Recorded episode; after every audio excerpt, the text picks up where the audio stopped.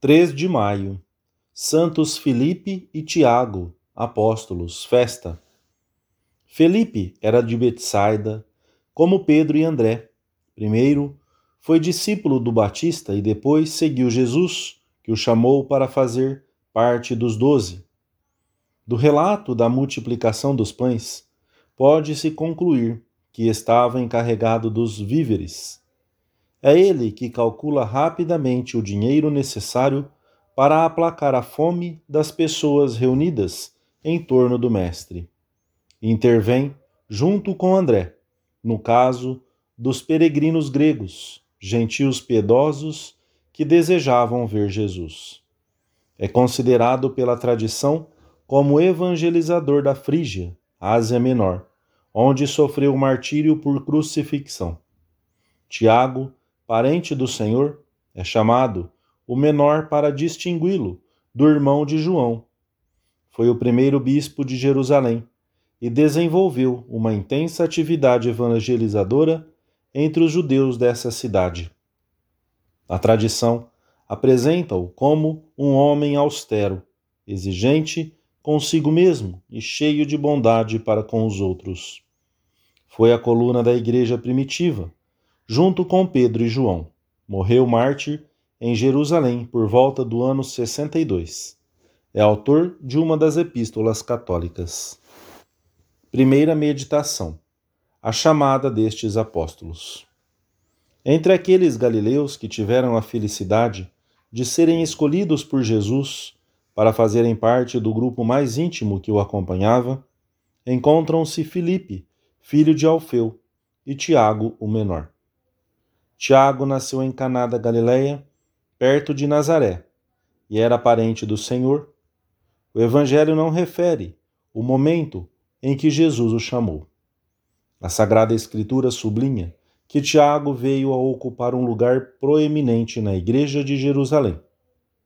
E teve o privilégio de que o Senhor ressuscitado lhe aparecesse pessoalmente, como lemos na primeira leitura da missa.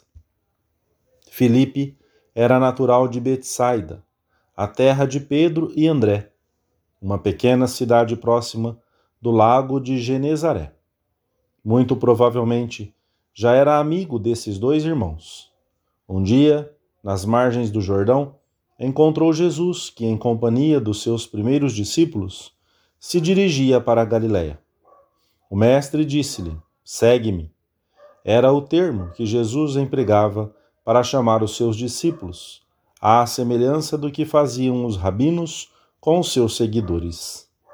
Filipe seguiu o Senhor imediatamente e não demorou a fazer com que os seus amigos conhecessem também o Senhor. Filipe encontrou-se com Natanael e disse-lhe: Encontramos aquele de quem escreveram Moisés na lei e os profetas, Jesus de Nazaré, filho de José. E como visse que o amigo duvidava, deu-lhe o maior argumento: Vem e vê. E Natanael foi, viu e permaneceu também com Cristo para sempre. Jesus nunca decepciona. O apostolado consistirá sempre em levarmos à presença do Senhor os nossos parentes, amigos e conhecidos, e limparmos o caminho e retirarmos os obstáculos para que vejam Jesus que nos chamou e que sabe penetrar na alma dos que nele se aproximam, como aconteceu com Natanael. Este discípulo chegou a ser um dos doze, apesar da aparente incredulidade inicial e da relutância em aceitar a mensagem do amigo. De Nazaré pode sair coisa que seja boa? Foi a sua resposta ao convite de Filipe. Quantas vezes não teremos dito também aos que queríamos aproximar de Deus: Vem e vê. E ninguém que se tenha aproximado de Jesus saiu decepcionado. Hoje, Felipe e Tiago são nossos intercessores diante de Jesus. Pomos, sob a proteção de ambos, o apostolado que estamos realizando com os nossos amigos e parentes. Segunda meditação Jesus sempre esteve perto dos seus discípulos, como está agora junto de nós. O Evangelho da Missa conta-nos que Jesus, durante a última ceia, comunicou aos seus discípulos que lhes estava reservado um lugar no céu, para que estivessem eternamente com ele, e que já conheciam o caminho. A conversa prolongou-se com as perguntas dos discípulos e as respostas do Mestre. Em certo momento, Felipe interveio com uma pergunta que todos devem ter achado insólita: Senhor, mostra-nos o Pai, e isso nos basta. E Jesus, num tom de censura carinhosa, respondeu-lhe: Filipe, há tanto tempo estou convosco e não me conheces? Quem me viu, viu o Pai. Como dizes, mostra-nos o Pai. Quantas vezes não terá tido Jesus que dirigir-nos a mesma censura que dirigiu a Filipe? Tantas vezes estive junto de ti e não o percebeste. E o Senhor poderia lembrar-nos uma ocasião e outra circunstâncias difíceis em que talvez nos tenhamos sentido sozinhos e perdido a serenidade porque nos faltou o sentido da nossa filiação divina, da proximidade amorosa de Deus. Quanto bem não nos pode fazer hoje meditar na resposta de Jesus a este apóstolo. Nele estamos representados todos nós. Jesus revela o Pai, a Santíssima Humanidade de Cristo é o caminho para conhecermos e chegarmos ao trato íntimo com Deus Pai, Deus Filho e Deus Espírito Santo. Em Cristo, temos a suprema revelação de Deus aos homens.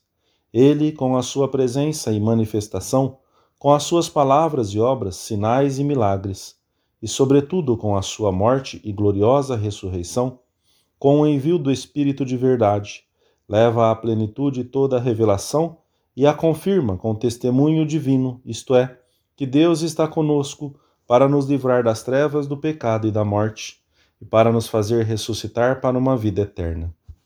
Ele preenche completamente a nossa vida. Ele é suficiente para ti, afirma Santo Agostinho.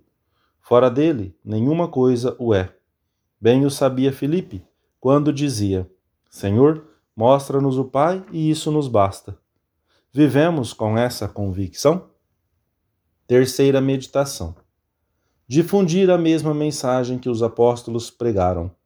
Contar sempre com os meios sobrenaturais na ação apostólica.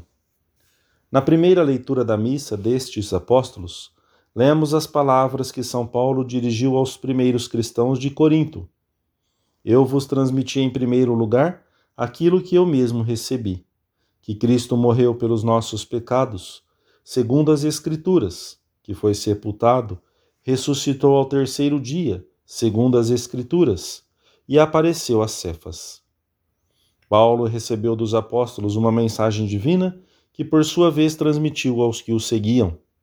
Foi o que fizeram também Filipe e Tiago, que deram a vida em testemunho dessa verdade como o apóstolo das gentes, sabem muito bem qual deve ser o núcleo da sua pregação. Jesus Cristo, caminho para o Pai. É a boa nova que se transmite de geração em geração. Um dia transmite ao outro a mensagem e uma noite sussurra a outra. Lemos no Salmo responsorial. Nós não temos coisas novas que dar a conhecer. É sempre a mesma boa nova. Que Cristo morreu pelos nossos pecados, que ressuscitou, que vive ao nosso lado, que nos ama como nunca ninguém será capaz de fazê-lo, que nos destinou a uma eterna felicidade junto dele, a quem veremos cara a cara. Este é o nosso apostolado: proclamar aos quatro ventos e de todas as maneiras possíveis a mesma doutrina que os apóstolos pregavam. Que Cristo vive e que só ele pode saciar as ânsias da inteligência e do coração humano, que somente junto de Cristo se pode ser feliz, que ele revela o Pai. Os apóstolos, como nós, depararam com dificuldades e obstáculos para estender o reino de Cristo, mas não ficaram à espera de ocasiões propícias para fazê-lo, pois nesse caso não nos teria chegado, provavelmente, essa mensagem que dá sentido à nossa existência. É possível que, diante da falta de meios e da resistência das pessoas, os apóstolos, especialmente Filipe, recordassem aquele dia em que se tinham encontrado com o grande compromisso de alimentar uma multidão, sem terem provisões nem meios para adquiri-las. Jesus viu aquela multidão que o seguia e disse a Filipe: Onde compraremos pão para dar de comer a estes? E Filipe fez os cálculos e respondeu ao mestre: Duzentos denários de pão não seriam suficientes para que cada um comesse um pouco. Fez as contas e os meios de que dispunham estavam muito longe de cobrir as necessidades. Jesus sente-se comovido e, mais uma vez, enche-se de sentimentos de misericórdia perante aquela multidão tão necessitada de compreensão e alívio. Mas, além disso, quer que os seus discípulos não esqueçam que sempre o terão ao seu lado. Eu estarei convosco eternamente, dirá no final da sua vida aqui na terra. Filipe, estou há tanto tempo convosco e ainda não me conheces? Deus é a parcela indispensável com que devemos contar para fecharmos as nossas contas. Na nossa ação apostólica pessoal, temos de contar com os duzentos denários, os meios humanos sempre insuficientes, mas não devemos esquecer que Jesus está sempre ao nosso lado com o seu poder e a sua misericórdia. Agora também o temos, bem junto de nós. Quanto maiores forem as nossas dificuldades pessoais, as nossas necessidades na atividade apostólica e as nossas preocupações com a educação e a formação religiosa dos filhos, maior será a ajuda que Jesus nos prestará. Não deixemos de recorrer a Ele. A Virgem Nossa Mãe, pela sua poderosa intercessão diante de Deus, jamais deixa de facilitar-nos o caminho Amém.